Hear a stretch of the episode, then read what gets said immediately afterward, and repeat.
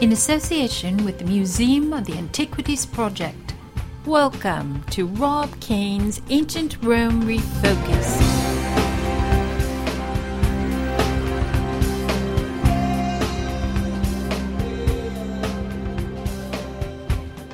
History for the Brave.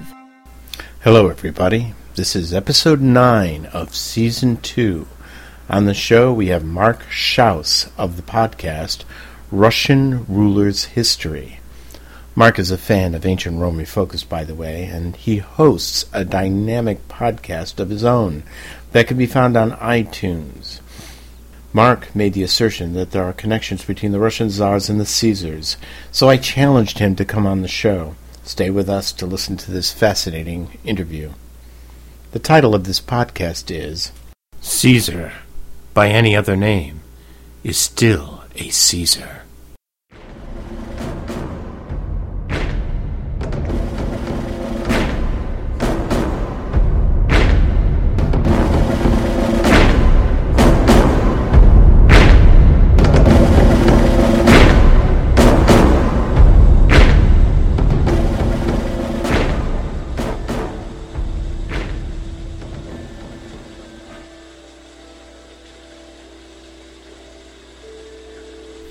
Five times a month, they held court.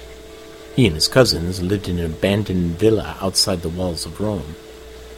He had been to Rome before and was used to the opulence. He couldn't say the same for his cousins, though. Where they slept, the walls were intact, and the roof had no holes in it. This made them uncomfortable. For you see, these men lived with the stars over their heads and more than once he heard them grabbing blankets and stomping through the halls to the stables to sleep with their mounts. At least there, they could see the sky. He had lived in Rome as a child and was familiar with their ways. A Goth in Roman's toga, a fat senator said to him once when he, Alaric, refused his petition. He slapped the pig across the face. His cousins loved him for it, the Romans he courted and bribed, since buying his citizenship, shrank from him for months until he brought them out of their holes with favors, wine, and games. The old lady, the Empire, did not have enough young men willing to defend her virginity. Goth mercenaries grew up fighting and were paid by the Romans to live on the edges of empire and keep the borders secure. Today, Alaric was known by a different name Flavius Alaricus. It made the conquered happy to call him by his Roman name, his name that he used as a Roman general as Magister Militum. He had taken Corinth, Argos, and Sparta, after all, selling the inhabitants into slavery. A Christian by birth, he was responsible for ending a pagan ritual called the Eleusinian Mysteries.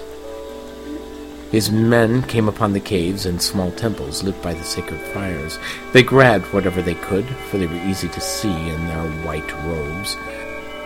The priests and their supplicants all scattered into the groves, and his men rounded them up. They said they looked like ghosts. This act raised him up in the eyes of the church. He may be a barbarian, but he was our barbarian. Fine. Let the pasty faced priests of the Savior think what they like. Alaric had attacked at the right time, the perfect moment, for the city was filled with those that had taken part in the possession of Elysius, and the fields were fat with supplicants. Alaric lined up the priests, and demanded their sacred books, but there were none to be found. He demanded they tell him their secrets, and they happily went to the flame. He sold many into slavery, but ripped out their tongues to keep their precious mysteries silent forever. What did the priest yell to his fellows to keep them quiet? An ear of corn is reaped in silence. This was obviously some Eleusinian truth, but somehow it seemed fitting. The corn shall keep its secrets, and so shall the followers of the Eleusinian mysteries. Forever. When he entered the room, all the heads snapped in his direction. Didn't matter whether they were Roman or Goth. He was the center of their universe. Now the Romans thought him uncouth, but he could speak their tongue fluently.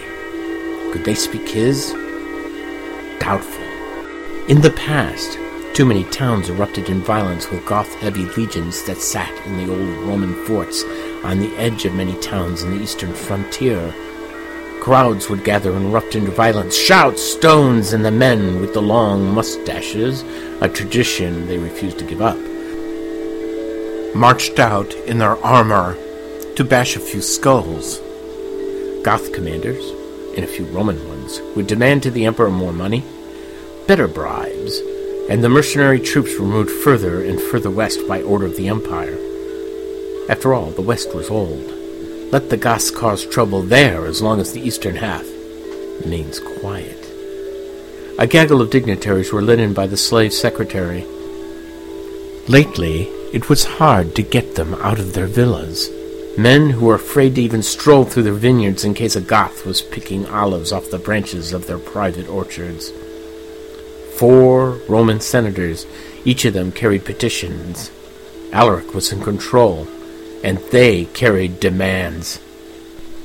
Such unmitigated gall! However, these men represented General Flavius Constantinus, who was hinting of a land grant to Alaric, a place in the Garnomi Valley between Toulouse and Bordeaux. It was a bribe, of course, a favor in hopes that the Goth pillaging of the city would go easy. Well, we did restrain ourselves, as much as possible, Alaric thought. It was three glorious days and three glorious nights, all pretense gone, all decided by the passion of his men. For eighteen months previously, his army blockaded the city. Eighteen months they had to wait and what they did to the city was like the aftermath of a glorious orgasm. Except nuns were not raped and churches were respected. Still, still, the troops had a good time. He would remember those nights with fondness for a long time to come. And why not? True, he was a Christian man, but his skin was still close enough to the barbarian cloth he wore upon his back. Before, they would simply pay him off. He was paid off many times. Four thousand pounds of gold were sent from Constantinople, five thousand pounds of gold from Rome, just to assure loyalty. Rome was like an old female widow. Pinch her, tickle her, and demand, and gold spews out.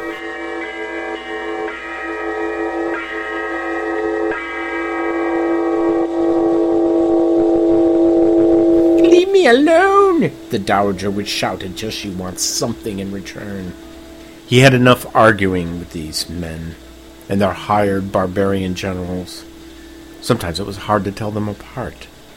A background sometimes was revealed with a Visigoth pronunciation of the word Rome itself. Many of the courtiers lived in two worlds, Latium and their tribe. He did so himself, angling back and forth where it most benefited. Huns were feared, and the Huns were used to fight if needed. Visigoths were feared, and the Visigoths were used where needed. Play the tribes against each other, and Rome survives another day. Even the Germanic hordes serving in the legions had felt the sting of Roman ingratitude. General Stilicho, product of a Roman woman and Vandal father, fell from power. This was a man trusted by Emperor Theodosius himself and the young Emperor Honorius. The general was a half-breed that held the consulship twice. And upon his death, neighborhoods rose up and killed the defenseless wives and children of Germanian soldiers serving in the legions. And they call us barbarians.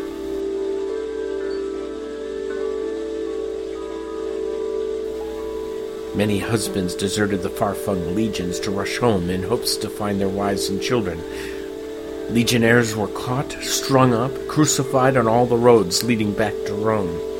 Many died, but some made it back in time, and upon returning to their homes, found them destroyed, and nothing to prick their memories of what was and what could have been. The day before he took Rome, a thousand men volunteered for the rape of the city. They were brothers in the loss of wife and child. He noticed that these men fought the hardest and extracted a higher price from the neighborhoods that had taken part in the slaughter.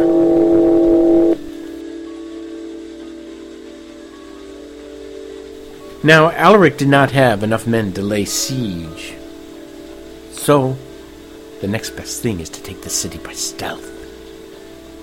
Weeks before, he had taken 300 clean shaven youths from the tribe, 300 boys known for stealth and valor, and shared his plan with each.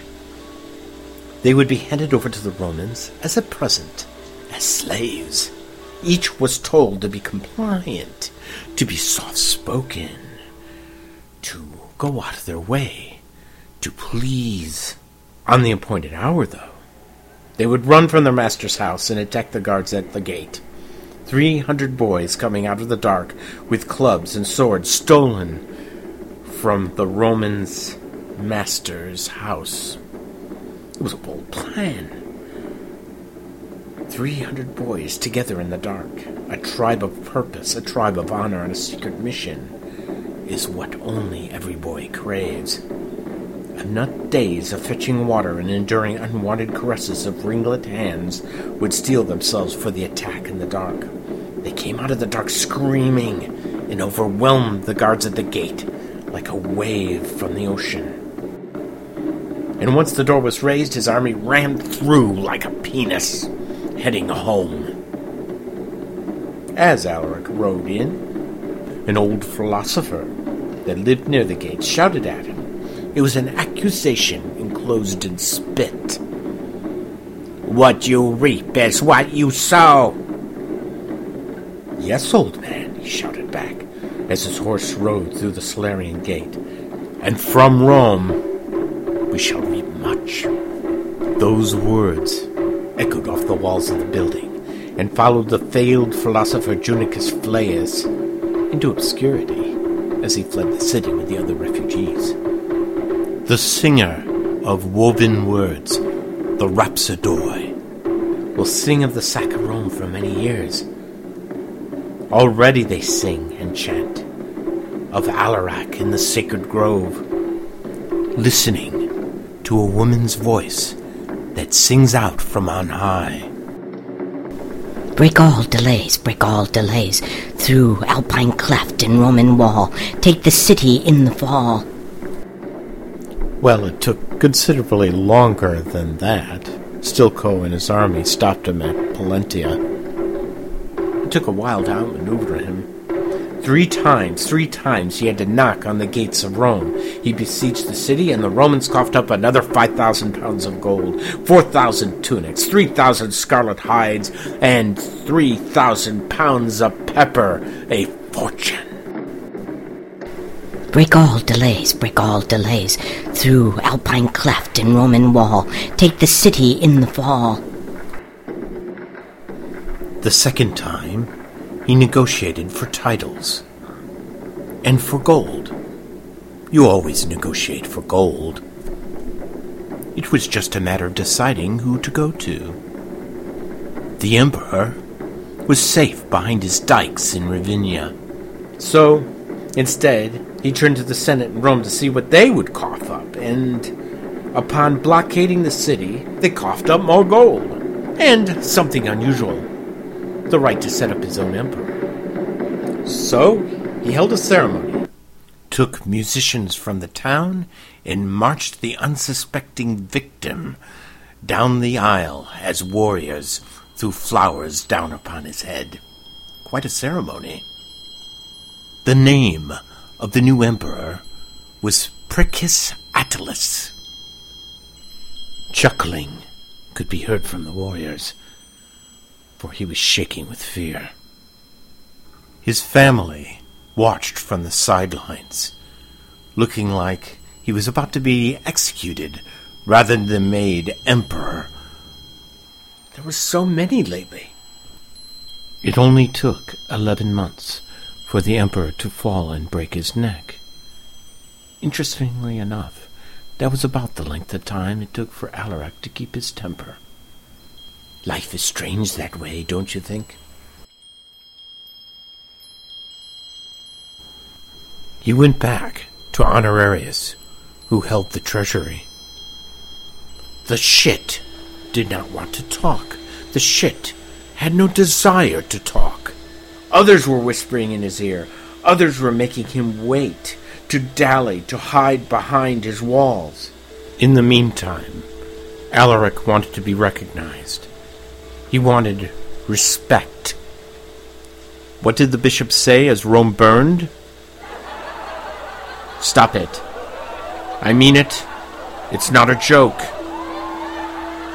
Silence! Shut your traps. I am the narrator. Be quiet! In one city, the whole world perished. There was a whole world out there, hundreds of miles of plains, forests, and lakes. Millions never laid eyes on Rome but they could count themselves fortunate for their small patch of the world. Alaric looked at the Roman representatives that stood before him. How is my wife? he asked. She had been taken in a battle. The goat nodded and sneered. Well taken care of. Is she for ransom? he asked in a manner that said it did not matter much to him if he got her back or not. A good negotiation is always done with the face of stone. What do you offer? the goat asked. Two bags of gold, he said. Three, countered the goat. Done, said Alaric, and motioned the gold to be paid by the treasury slave. It was their gold, anyway. The use of gold was not new. A few years before, Stilicho sent him 4,000 pounds of it, which were stripped from temples to prevent him from stepping foot in Italy. This bribe made the General Stilicho unpopular and contributed to his fall. A decision by the weak-kneed Emperor Honorarius declared his death. At first, the general sought sanctuary in the church, and while he was there protected, he found out that his men were willing to fight for him, to go down in battle for his honor, but he refused their service. There's nothing so foolish as a noble fool. He was too Roman. He bought into this idea of Roman nobility and stepped from the church, dreaming of God and the good of the empire, before being cut down.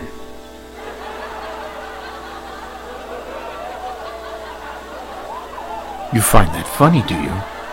I'm so glad I'm here to entertain.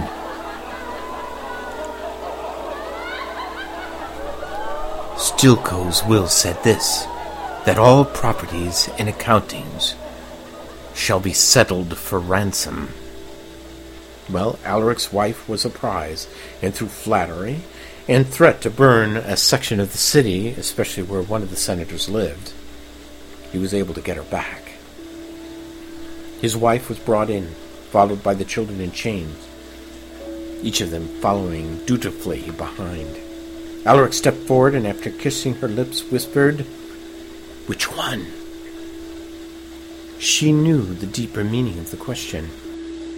His wife looked slyly at the dark fellow with the large nose. That one. I bit his neck as proof. Alaric smiled and said, Welcome home, dearest. You and the children look well. We shall not discuss your absence again. We have been reunited, and that is all we can ask of God. Yes, his wife said. Thanks be to the Blessed Virgin Mary. We shall give to her what is due. But all I ask of you is to settle the accounts that we owe on earth. He nodded and kissed her on the cheek. The chains of the children were taken off their wrists, and they gathered around her skirts. And she put as much room as possible between her and her captors. It was now a question of space. She now wanted to enter the realm of her husband and out of the reach of the Romans that had held her in bondage. Once she got behind Alaric and out of the scent of the Romans, she spat at Big Nose, sending a glob of dribble right into his face. Alaric pointed at him, and two Visigoth guards grabbed the arms of her jailer. He stepped forward and inspected his neck as he would inspect the neck of a chicken. Teeth marks. He killed him on the spot. Quickly, a knife in the belly. The three remaining Romans swore, and one screamed, and they held the hands of the others, thinking that this assassination was meant for them all. They shivered like old women. Alaric walked past each and then said, Unfinished business, gentlemen. Done. So we shall speak of it no more. He's bleeding on my sandal, one of them squeaked. Alaric looked down and simply said, Move your shoe. The senator did. There! All better! He then sat down on a chair facing the remaining three. Let us finish our business, he said. You are here for a reason. I see petitions clutched in your fat little hands. What do you request? You control the harbor town of Portus, the fat senator said.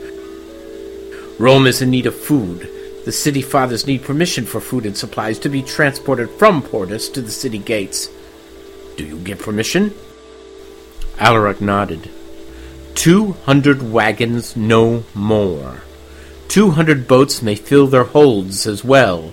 Each must be inspected by my men to make sure there are no soldiers secreted away. The fat senator was silent. His eyes looked like he expected more. Is there something else? Alaric asked. The remaining two of the delegation whispered in the third's ear. They looked like mice, all t- white teeth and whiskers, with tiny secrets for tiny ears. The fat senator nodded to his companions and softly pushed them away. He turned to Alaric and said, Flavius Alaricus, General, what is your intentions? What do you mean? he asked. He wanted to laugh. He had just pillaged the city. His intentions were clear enough. Flavius Alaricus, do you see where you sit? He had to stand up to take a look at it, for the design that they spoke of was on the back of his chair. For the chair he sat was gilded. It had red cloth and gold, an eagle in gold with wings spread out, taking to the air, and underneath the eagle were the initials SPQR for the Senate and the people of Rome. Translated into Goth, Celt, and the Germanic tongue, the legs were the appendages of a lion down to the claws for feet. There was a carving of Christ on the cross. In the sky, a sun in silver sent its beams across the earth, with an angel flying through the sky to some unseen destination. The chair had belonged to an emperor. Which one mystified him? There were so many. Alaric now understood the fat Roman's concern. It was not a chair at all, but a throne. The Roman stepped forward to explain. This chair has been carved, added and adorned with holy symbols, as the chair aged and the empire grew old with it. The Julians, the Claudians, Hadrian, Hostilian, Valerian, all have sat there and dictated to the empire, the senator explained. What we need to know, does this chair now belong to you? Now Alaric knew why they came. It was not the sacking of their city that concerned them, but they wanted to know what he intended to do. He may hold Rome, but does he intend to wear the purple? Alaric moaned to himself, for at that moment there were too many emperors. Honorarius was hiding in Ravenna, holding court, pretending it did not matter that Rome was sacked. Theodosius was in Constantinople, and each of the emperors maneuvered around each other, snapping and holding an empire together in the western and eastern half. There were two others that thought themselves equal to the task, and were courted by Goth and Hun alike to see who had the fattest pocket. Power was in the name of Emperor itself, but it needed to be backed up with soldiers. And that could be anyone Goth, Hun, or Scythian if you could pick up a sword. Men switched sides on a monthly, even daily basis. Gold and silver changed hands, and power went with it. The empire was in flux, the old bitch. Alaric knew the Vandals, Alans, and the Suevi were on the move in Spain, and sixteen regiments of the Roman Empire did not challenge them, did not even object. They stayed in their camps as the countryside was plundered about them. The world was being blasted by winds, and no one was in control. Except, except the church. Villages burned, and the church bent like a reed in the wind. The church always survived.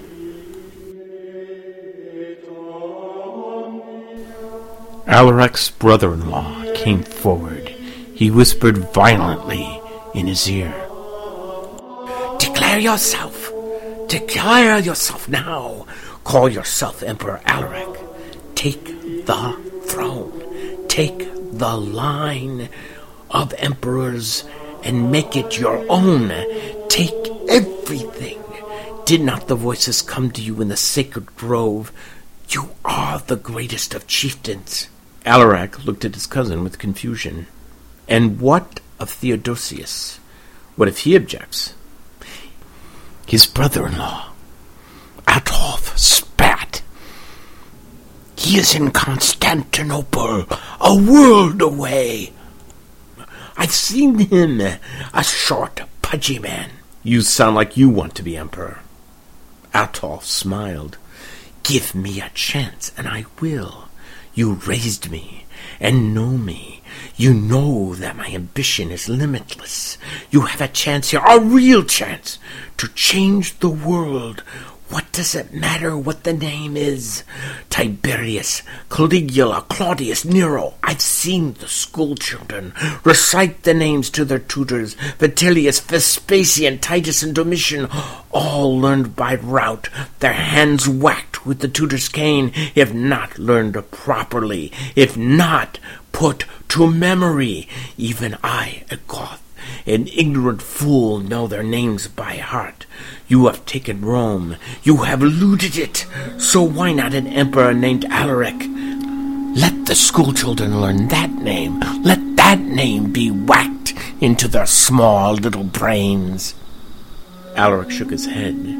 He knew that Ataulf would gladly take his place. He knew that Ataulf had been seduced by the trappings of the city, the tunics, the women, and his eyes betrayed his longings.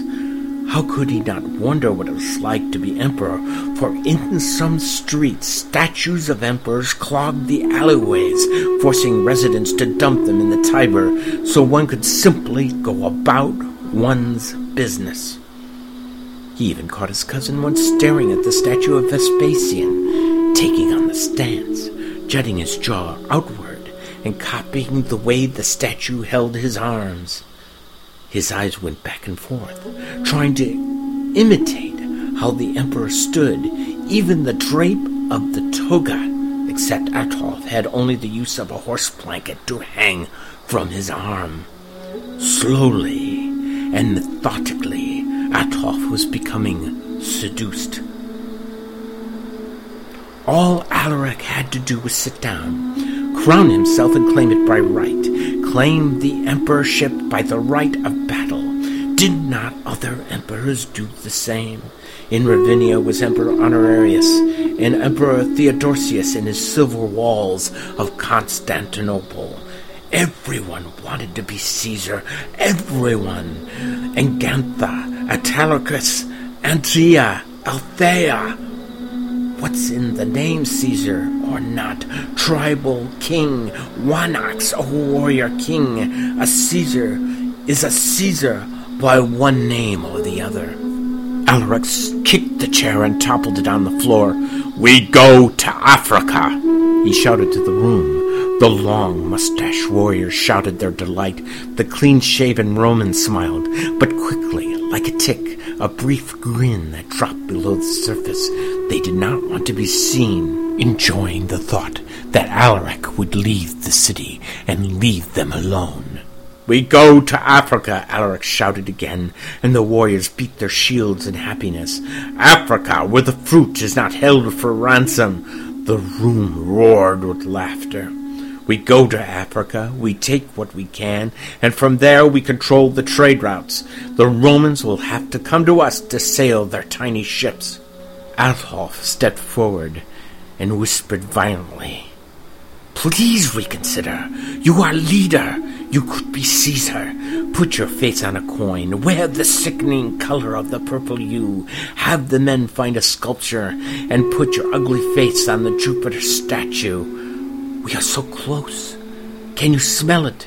We stand inside the city. We can establish your own line. Your own imperial line.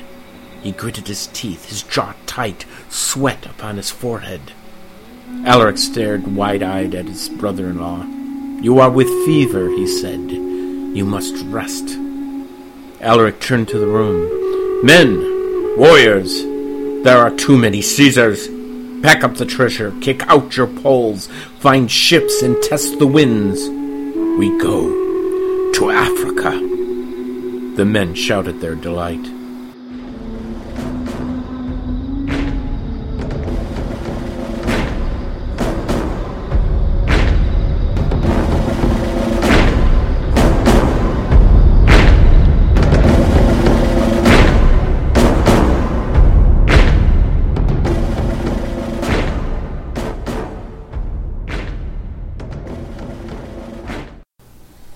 I hope you enjoyed my little dramatic narration of a time near the end of empire. Alaric chose not to be a Caesar. So instead, he took his tribe and his spoils over to Africa. I just don't know what his motivations were. Maybe he was Caesar already, at least in his own tribe, and maybe that was just enough for him. Now, the annals tell us that he drowned, so in the traditions of his time, they give him a burial worthy of a king. They stopped the flow of the Busento River, they dammed it up, and they buried this warrior chieftain at the bottom. And then they broke the dam, allowing the river to flow over him. Alaric lost his chance to be emperor. But what about you? What if you wanted to start your own empire? Emperor James, Darko, Jordan, and William, any one of you guys, look to the Romans to get what you need. Niccolo Machiavelli looked to the Romans. He even wrote his own book, titled The Prince, which is a guide in maneuvering the trappings of power and how to rule. In Machiavelli's world, the gods are not involved in the determining the outcome of politics. In Machiavelli's world, men are the same no matter what the time or age, and each person in Greek, Roman, medieval, Renaissance, and even today's modern man has the same passions that lead to the same decisions, acts, and results. The book, The Prince, exploits the lessons of history and politics to teach a prince how to rule. You might even say, how to rule as an inspiring emperor. If you want to start an empire, hey, here's your book. But it's nothing new. It was completed in 1517. The prince was based on his musings about the ancient world. Machiavelli's world was undergoing political anarchy. Thirty years of French excursions subjugated Italy, and kings and popes fought for possessions. Frankly, I don't think it's much different than the world of the Caesars, and I wonder if it's much different today. It is a book that gives you, the inspiring emperor, advice in what a prince should or should not do, such as, It is far better to be feared than loved. And you'll hear Caligula say the same thing. Let them hate me as long as they fear me. Machiavelli's book, The Prince, has been criticized for its amorality. But this is 15th century guidebook for princes on how to survive the present day world of 15th century politics. His book are observations where he took from the classical past to present to the emperor of his age, Lorenzo de' Medici, a prince, that sometimes a leader must caress, hurt, forgive, punish, benefit, suppress, and upon a policy chosen, wait for it, act. Machiavelli said, The common people are impressed by appearances. So, to start an empire, you must make a connection with Rome, consciously or subconsciously, but this is something that you must do. Now, let's take a look at Napoleon Bonaparte and how he is depicted to the French people. Paintings of the little colonel in his satin purple robes, and the key word here is purple. You can't take a look at any of Paul Louis David's paintings and not say he saw himself as emperor painted in the Roman ilk. Napoleon is quoted as saying, I wish to found a European system, a Europe in code of laws, a European judiciary. There would be but one people in Europe. Now let's take a look at Napoleon's coat of arms. The eagle is centered on the crest. The eagle is associated with military victory, and the day after coronation Napoleon set the eagle at the top of every flagpole of every flag in his army. In 1804, just imagine the English Parliament. Imagine Wellington upon hearing the news of what now led the French legions, and I will make you a bet that they instantly knew his intentions, if they did not know it already. Symbols speak power, and Rome was on the march.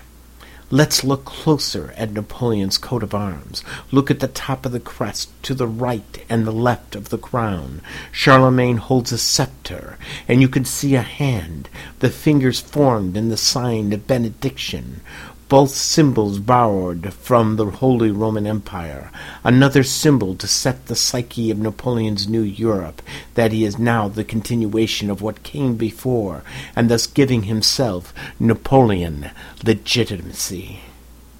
Anyway, look at Napoleon's coronation. Check out the paintings of the period. Google it.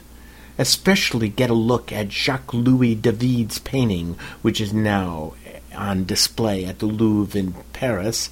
It reeks of Roman influence. Check out the coronation medal that was struck with the profile of Napoleon, very Caesar like, with the opposite side of Napoleon being raised up on a shield, supported by what looks like a Roman senator and a representative of the military, very Roman like as well. I will accept the argument, however, that maybe the time of emulating the Romans have passed, after all, great men in their efforts to be seen as egalitarian are not painted or photographed in Roman toga anymore. The psyche of the public would go like this that upon seeing Bill Gates dressed in a toga or Bill Clinton, they would think more toga party than the tenets and principles of the early republic. The idea of Roman influence passing could be true, but I doubt it. A toga, a mere garment, is one thing, but power is another.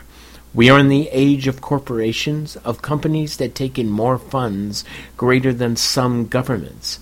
The word emperor can now be replaced by CEO. I will take a bet that in some future time, maybe even now, a company can operate like a republic, like Microsoft with a benevolent first citizen named Bill Gates. In some instances, a company may operate like an empire, like Apple, with a dictatorial emperor with Steve Jobs at the helm. In some instances, like a corrupt imperial governor intending to fleece the provinces, like Morgan Stanley or Goldman Sachs, and their money making on money making schemes which flatten our economy into its present state. And who can forget the worst spendthrift, who can only be compared to Caligula in all his glory, the company called Enron?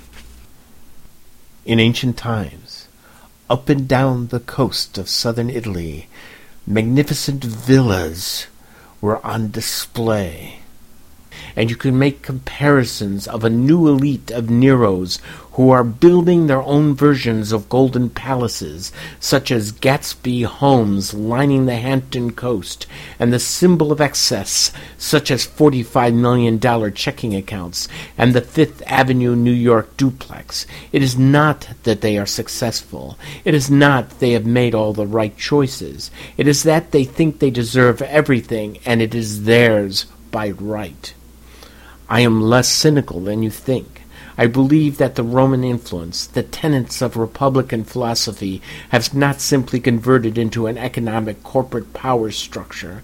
I believe the rise of Eastern European democracies spells the spirit of the early Roman Republic, and that the early Roman Republic lives on in them. I believe that Western influence and Western ideals have touched the democracy movements of China, if the worst happens, and our society fell, and another dark age descended upon the earth, that somewhere on the plains of Kansas or Colorado or whatever territory or state that was able to lift the fog of darkness and light the fire of Renaissance, a group of founding fathers will begin again with copies of the following. Definitely the Bible possibly the Federalist Papers, possibly a copy of the Constitution, more likely with a copy of the Republic by Plato, and definitely the writings of Cicero. Rome will live on.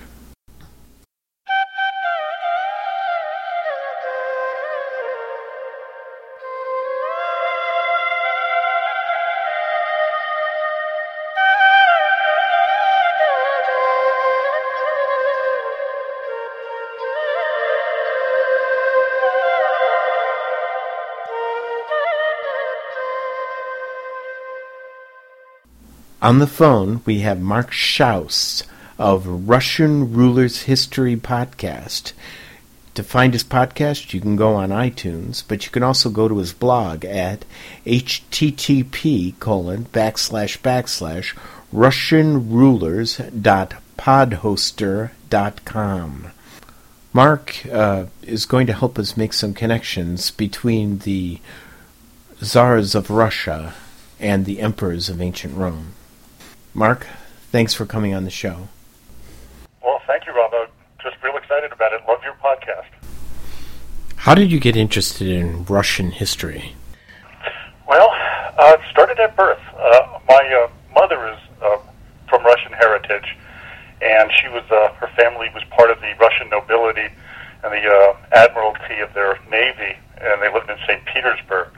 I'm also Russian Orthodox by birth, and also my parents were very interested in history, and they're both from Europe. Uh, they were born in Germany and Yugoslavia, and you know they instilled this interest in it. My dad actually, his big interest was Roman history. And that was one I kind of grew up listening to, and my brother was big into history, and he was ten years older than me. And then when I was in college, I came across one professor, uh, Dr. Paul Avrich, at Queens College, and he taught a class in Russian history that everyone wanted to get into. I thought, wow, he's pretty popular, might as well get into it. And I became absolutely enamored with Russian history because of him. Took a full year of his courses. He was just so excited about teaching Russian history. He also taught classes in anarchism as well, which everybody wanted to take. And it was just this love that he had for it that got me interested in it. And I actually wanted to become a Russian history professor. Unfortunately, he said my Russian was what they call kuchny Ruski, which is kitchen Russian. I basically could order food, get to the bathroom, get a glass of uh, water and a drink, and that was about it. He said, academically, that's not going to work. So I went off and pursued other career. And then when podcasting became more available, I started looking into it, and I do another podcast on health, which is my my field. What is the name of the podcast? Uh, that podcast is uh, called Let's Talk Real Health, and on iTunes as well. And you know, I've been doing that for about four or five years, and I have about four thousand subscribers to it. And been moderately successful, but last April I said, you know, I said this to my wife. I said, Hillary, I really want to do something on Russian history. I need some time off. I work, you know, long hours and what I, I do for my job. And then she goes, okay, well, why don't you go for it? Started looking at all the different books that I already had on Russian history, and I started it. And I thought, you know, if I get a few thousand people listening to this, I'll be happy. Well, I hit about 65,000 subscribers as of this week. It has, you know, been wildly successful and real interesting as I got deeper and deeper into these Russian czars and their rulers and the intrigues became just absolutely fascinating. And then the link to how they acted so much like Roman emperors of ancient times that was another thing that I was excited about because I've listened to your podcast as well as Mike Duncan's on the history of Rome. Well, that brings up an interesting point. How were the czars similar to the Romans? Well, first off, they were absolute rulers. Once we get into the time of uh, Ivan the Terrible and Peter the Great, they become very much like the Russian, I mean, the Roman emperors.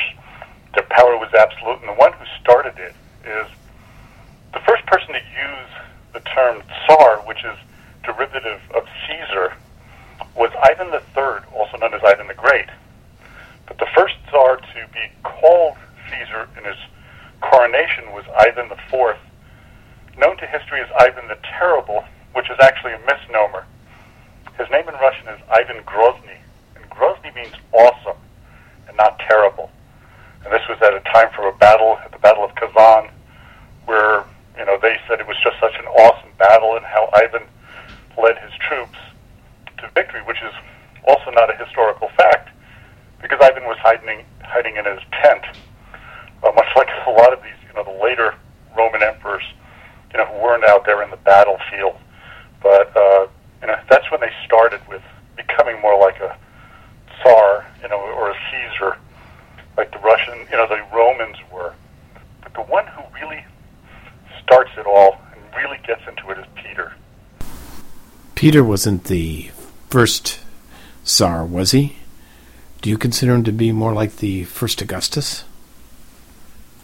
I would say he'd be more of the first Augustus, whereas Ivan consolidated power into the uh, to Moscow, and so that became the seat of power. It was Peter who came in and changed everything. He went through society and tore it up, put in new laws similar to the Augustan changes. He really consolidated all the power into one person, the Tsar, and that was to carry on until Nicholas II abdicated in 1917. So, from about 1698 to 1917, you have this series of different rulers who were called emperors and tsars that really controlled every facet of life. There were the, you know, the boyars and the Senate, very similar to the Senate of Roman times, but more like the times, not like the Republic where they actually had power. Here they were just people who were able to run the day-to-day affairs, but the emperors were told them what to do. How do you describe the powers of the Tsar? You said absolute. When you say absolute, they could basically murder members of their own family?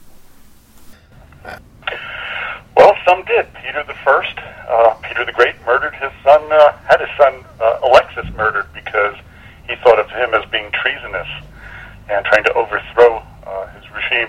There's a debate as to whether that was true or not.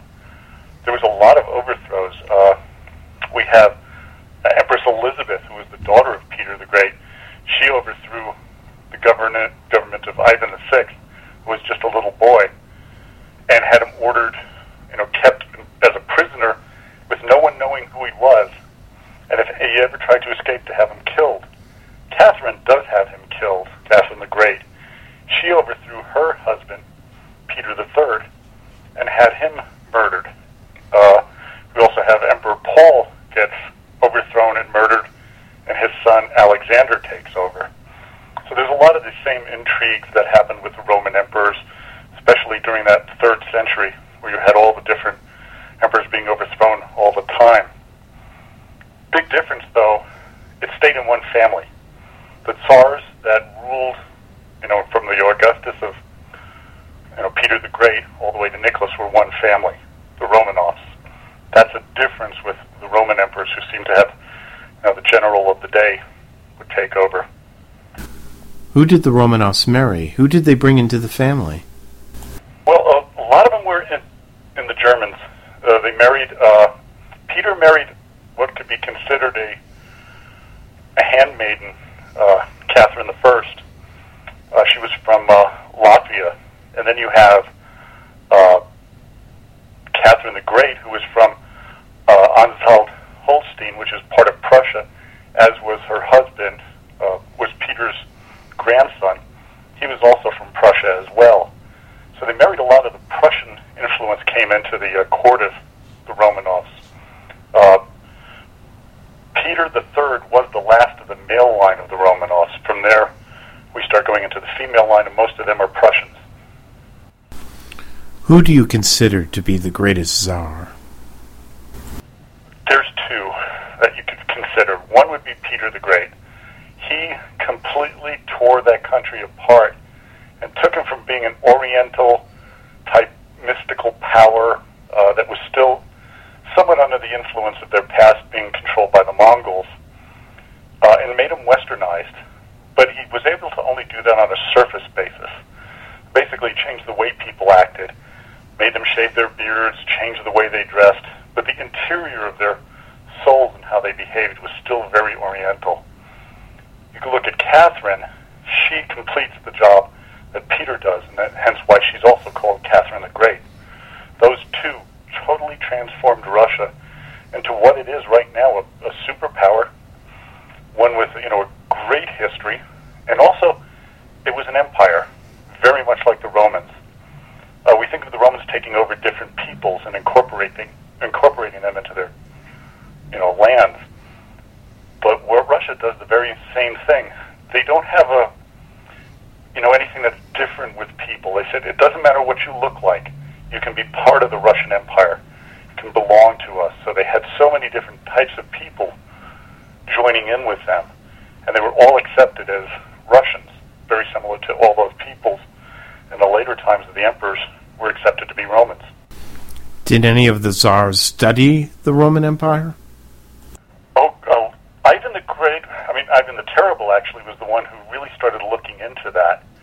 And he wanted to style himself like Caesar, like Augustus, and he did a lot of studying of the Russian, I mean the Roman emperors, and so much so that he realized that in order for him to be legitimate in the eyes of his people, he had to have the hand down from the uh, Byzantine Empire, which he also felt came from the Roman Empire. So he married one of the uh, scions of the the last emperors of uh, Byzantium, uh, Zoe Paleolog. And that way, he felt that he now had that handoff, that hand that started with Romulus and Remus all the way through the Russian, in the Roman Empire, and the emperors. Now he was just the same as they were. Did the Russians consider themselves part of the Holy Roman Empire? No, they actually thought the Holy Roman Empire was. Uh, some of the emperors thought they were more, you know, just a kind of fakes that the Russians were the true, you know, scion of the Roman Empire, not the uh, uh, the Holy Roman Emperor. There's uh, some disdain for them. Uh, they didn't think very highly of them. They thought of them, if anything, that they were on par with the Russian Tsar, or maybe a little bit below them. But they really felt that they were the true handoff of the Roman Empire. Where are you going next with your podcast? Uh, tell us some of the facets of history you covered, and and where is the show going from here? Well, you know, we're going to just continue going on. Uh, we're right in the midst of Catherine the Great, and she's a fascinating uh, historical figure because we had her memoirs have been handed down to us. We know what she felt, how she thought about things. So it's a real rich time for us to describe. And then we go through, you know, the, the succession of different czars all the way to the Romanovs. Then we switch gears and become, you know, go into the Soviet period where we start looking at Lenin, Stalin, and I'm going to have to be very careful because my parents were staunch anti-communists, so we don't want to, you know, put in any you might call the flavoring on one side or the other, and trying to really just show what history is doing, and then continue that on to the time of uh, Vladimir Putin, which is the present time. Uh, from there, I'm actually thinking of going into German history, and that's a fascinating one because it was such a you know split type. And there's one other one that I was kind of dabbling in, and that was the American Mafia, because growing up in New York City, you heard a lot about the mob, and I actually had a roommate at one time whose father we think was in it, so it was kind of like a fascinating little bit. But Russian history, we've got probably another year to go on this one because it is pretty rich, and, and shortly I'm going to be doing a kind of a compilation of the first part of Russian history on my anniversary of the first podcast on April 30th. Well, I'm going to be looking forward to it. Thanks for being on the show. Well, thanks a lot. It's been a real joy doing it, and thanks to all the people out there who've been sending me messages. You know, it makes it, so you know, it makes it really worthwhile when you hear back from the people who are listening to your podcast and saying thank you for doing it. I just have one more question. Do you see any comparisons between the czars and modern leaders in the 20th and 21st century? Is there anybody in particular you can point out that seemed to have the traits of a Roman emperor or a czar. Who do you think? Yeah, one person in particular, it would be Joseph Stalin and the way he controlled things. It was there's been a lot of uh, historian, Russian historians who see great correlations between Stalin and Peter the Great in a lot of his methods. I mean, he dragged his country, whether for right or for wrong, through a complete change in the way they did things. You know, him more so than than Lenin. Uh, so there, that's the one person I have to say. You can think of Mao in China being very similar. When we look at these emperors and we look at the tsars, we see that they were not benign people who cared about you know the local uh, folk. Uh, when you look at Russian history, you have to understand that during the Romanov period, over 90% of the population were serfs, slaves. This was a slave economy. Uh, without the slaves until Alexander II freed them, you know, they were so agriculturally based, they couldn't have survived without. Very similar to the uh, Roman Empire, how many slaves they had in such a great proportion of their lives. And then you look at what uh, Stalin and Mao do, they basically enslaved the people to do their bidding. So very similar with those type of people. Much different than what Hitler did, you know, in my opinion. Thank you very much for coming on the show, Mark, and you're more than welcome to leave a guest editorial on the blog. Well, thanks, and uh, this was a this was a pleasure. It was a long time in coming. I'm glad we could do it. In honor of you coming on the show, Mark, we're going to leave you with a little of Ivan Rebroff singing Moscow Nights.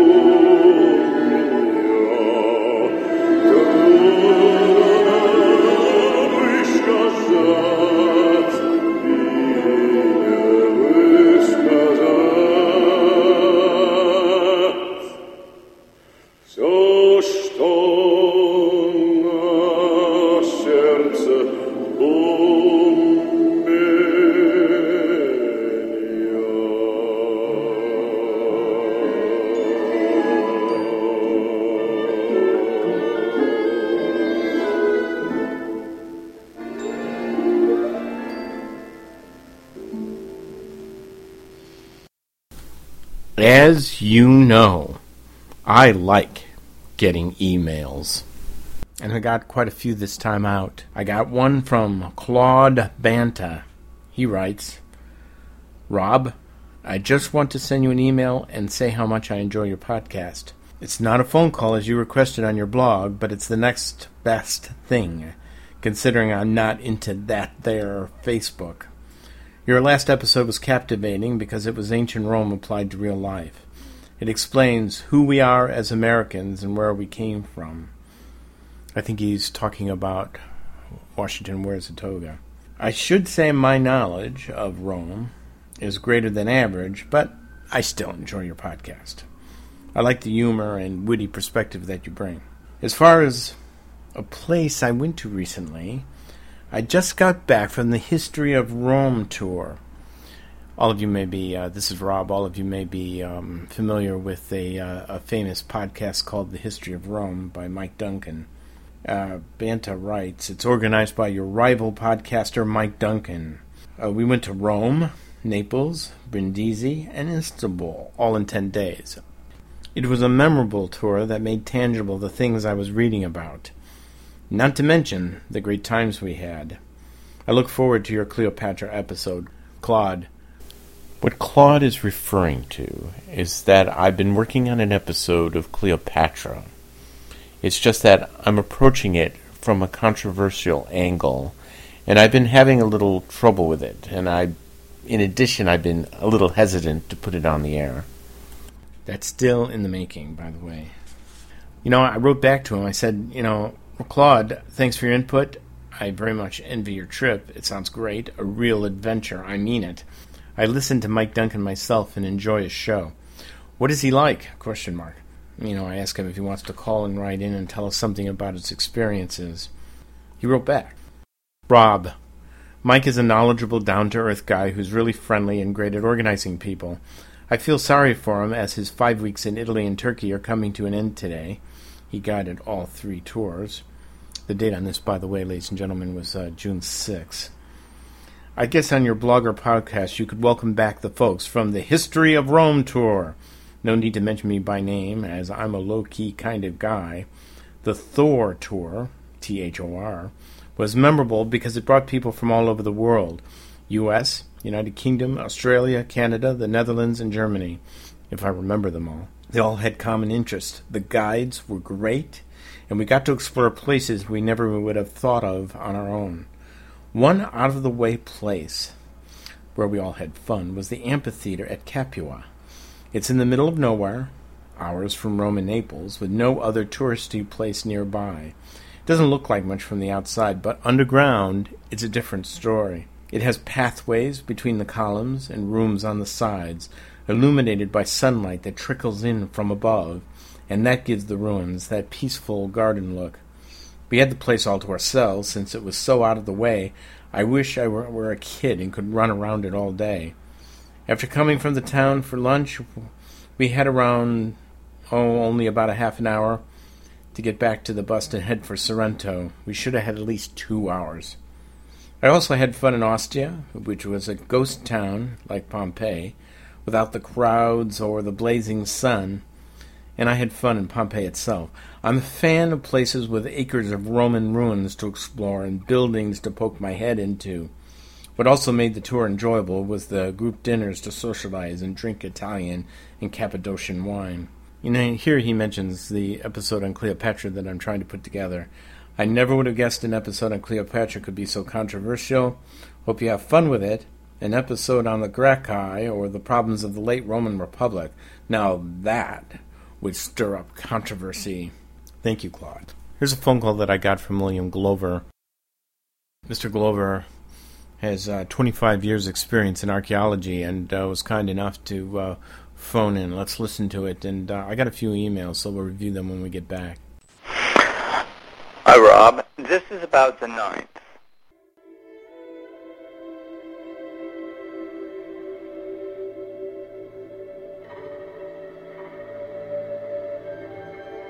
Father of our fathers, help me lead my men well.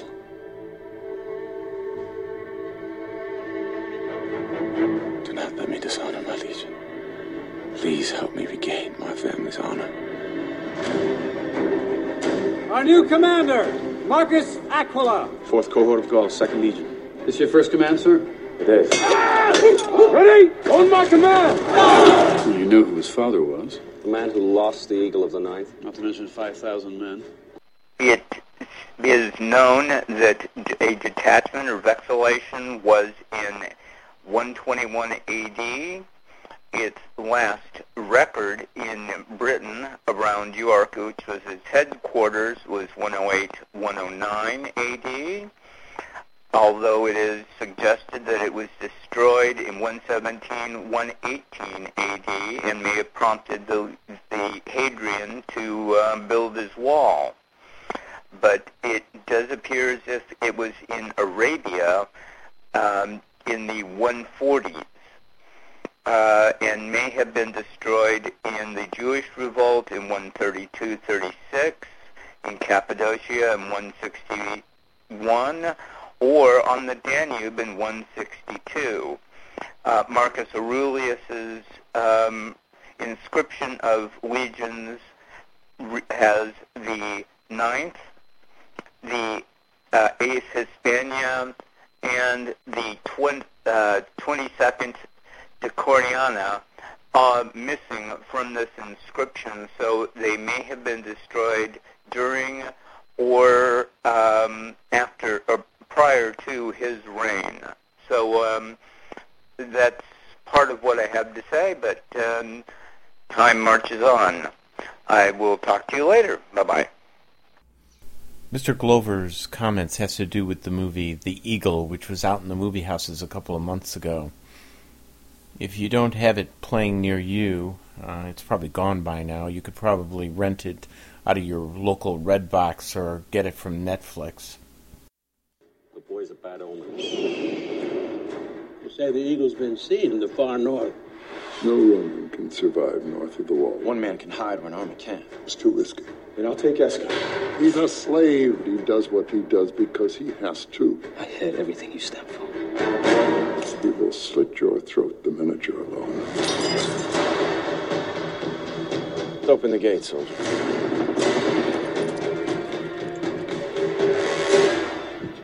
Are you ready?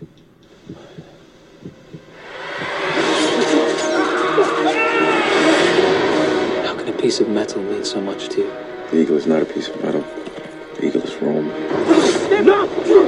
Who has the eagle? He knows. He's one of them. Your tribe butchered my father's men like dogs. Your father came to kill. You're still my slave.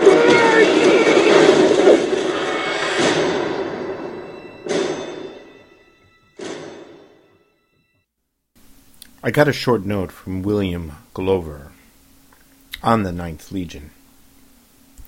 A detached unit was known to be in Germania Inferior in AD 121.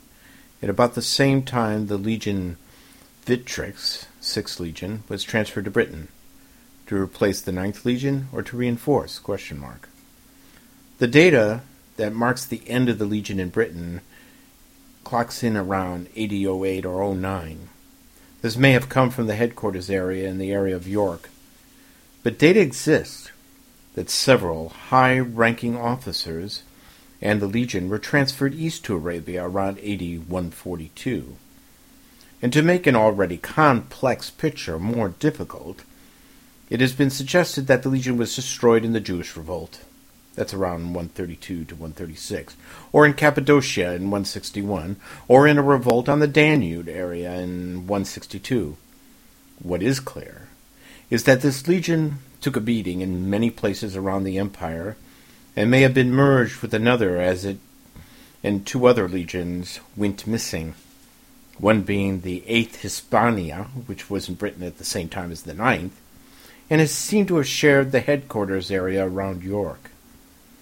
Now, as to the movie, which I've not seen yet, but I looked at a uh, movie website, the events seem to occur around AD 140, which is to recover the eagle of the Ninth Legion, which plays to the myth of the lost legion and the son who must recover it. So, was a large vexillation of the Ninth wiped out, from that, a myth sprang. And if they were wiped out in 08 and 09, a son would be in his 30s and could have risen high enough in rank to pull this deed off if the traditional date of 117, 118 is used. You begin to get into the real what ifs of history. But that's the stuff of stories. And the beginning of myths, not history or archaeology. I've used stories to some advantage in archaeology, but that's with the greatest caution. And it only takes one inconvenient fact to bring down a well crafted theory, and much of history and archaeology has been changed by the evidence in the ground yet uncovered. Still working on the eagle and its place and meaning to the Legion. Yours, William. Esther, what's happening? Get on your knees! You're my slaves. Do as I did for you, and you'll survive.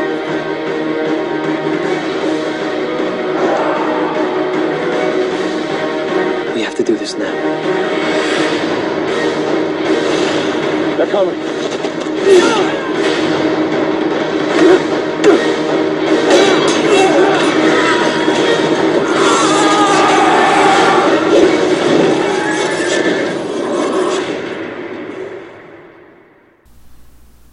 A Professor Rivet, who wrote the book Town and Country in Roman Britain, published in 1958, was quoted as saying the following One curious feature of Roman British studies must be noted.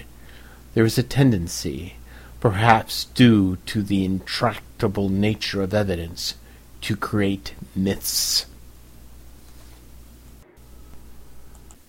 I got another email from the archaeologist William Glover. This is a quick note on the use of the eagle in the legions. Goldsworthy reports in a discussion on Marius that he consolidated the five legionary standards eagle, bull, horse, wolf, and boar to the one familiar eagle made of silver. The change to gold may have occurred during the imperial period. Now, overall unit traditions and identity began to become complete, as prior to this, legions were reformed and renumbered after major campaigns, or by the laying down of imperium by the consul or proconsul. The loss of knowledge prior to the Second Punic War was constant and led to many of the reversals that Rome experienced, but as part of a larger essay on the change in organization and tactics, which others had done much better than I can, what I would add is that the influence of the second king of Rome it shaped all aspects of classical Roman life. The army was no exception, and however hard it is to drop all your thinking about the internal organization of the Roman military for command and control, it was more of a problem for any commander in this world and learned the hard way. The lesson of unity of command in a good set of sub commanders, as well as the value of what we would now term the non-commissioned officer, NCO, with the ability to make a decision to exploit an opportunity during combat, combined with the aggressive nature of the motivated Miles, who could turn the tide in a hard-fought battle. That's the end of his email. Hi, my name is James Brittany. I'm calling from Venice, California. Do I have an issue with Angelina Jolie playing Cleopatra? No, I do not. Uh, I have a problem with anyone who tries to portray Cleopatra in a compelling way. That seems to be a challenge. Um, uh, the producers from the 1963 movie did it. Uh, the people in the 20 and the uh, Timothy Dalton movie did not do it, even though Dalton's performance is the best thing about that movie. Um, do I have a favorite author I want to share with the? Uh, I tend to like uh, the Anthony Trollope book about Cicero. Um, do I have an idea about a show? Yes, you should do a show about my movie, which is called Universal Empire. It is a story. It's a pilot TV pilot that I am. Uh, a presentation pilot that I'm pitching to uh, to HBO. I'm taking it to the American film market this year. Um, if you'd like a copy of the rough cut, I can send it to you. Uh, you have my number. Uh, hopefully, you have a great day. Bye. Oh, and by the way, the best exhibit at the local museum is at the Getty Villa. That's all. Bye. That was James A. Brittany. You can find him on the Internet Movie Database. Uh, he's involved in the movie business. Yes, I would like to have him on the show and talk about his movie. The name of the movie that he's talking about is called The Story of Creticus, uh, Universal Empire. It has its own Facebook page. If you go to the page, you can get links to see uh, a trailer from the film. Hello, Mr. Cain. I love the po- podcast, and I wanted to request a show on a battle. Um, I love the whole theatrical thing you're doing, and I think the show on a battle would be amazing. Thank you very much, and I'll keep listening. I think that's a great suggestion. I'm a great fan of the Battle of Actium, but there might be a battle that you think is uh, more interesting and that you would like to see me portray in a dramatic narration and give historical background as well. If there is one, I suggest you send an email to rob at ancientromerefocus.org.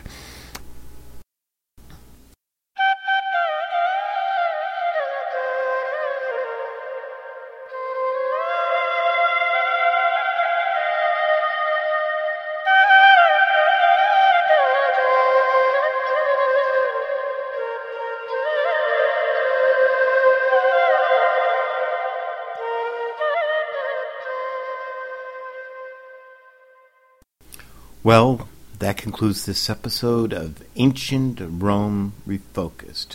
We will be back next time with an interview with Natalie Haynes, who wrote the book The Ancient Guide to Modern Life.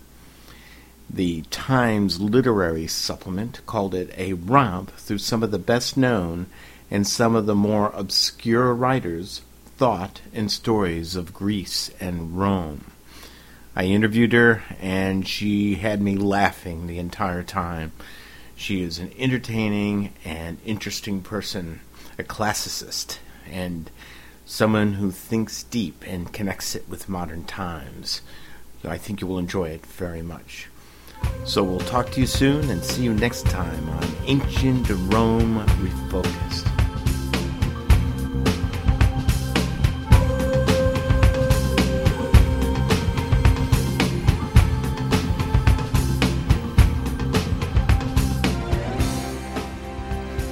History for the Brave